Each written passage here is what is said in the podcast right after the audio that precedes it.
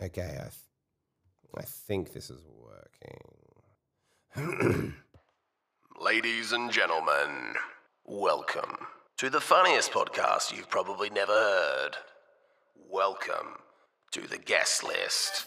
Yeah, baby, we're on. Oh, hang on. Turn it off, we're here, the guest list.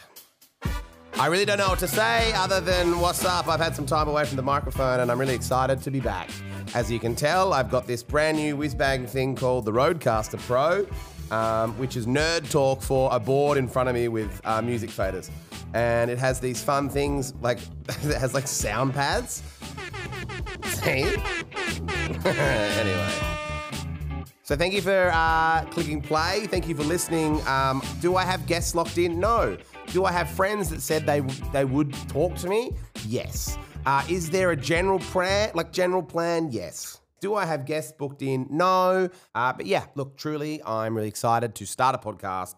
I do have a, all jokes aside, I do have a plan, and I do have lots of friends that want to join me. I mean, as you can imagine, the Night Slug gets around. If you're just if you're just tuning in, the Night Slug is my DJ name. The Night Slug does go, come out at night, and he does go to lots of cool gigs, lots of fun stuff. He has lots of fun friends, um, and I just would just like to introduce them to you because I also think some of my favorite, most interesting friends are people you would have never heard of, but they are so so talented and exciting and friendly and a whole lot funnier than me, uh, which isn't hard. Ha ha. So. Can I give you a date for when the podcast is coming with the first guest? Uh, no, I can't.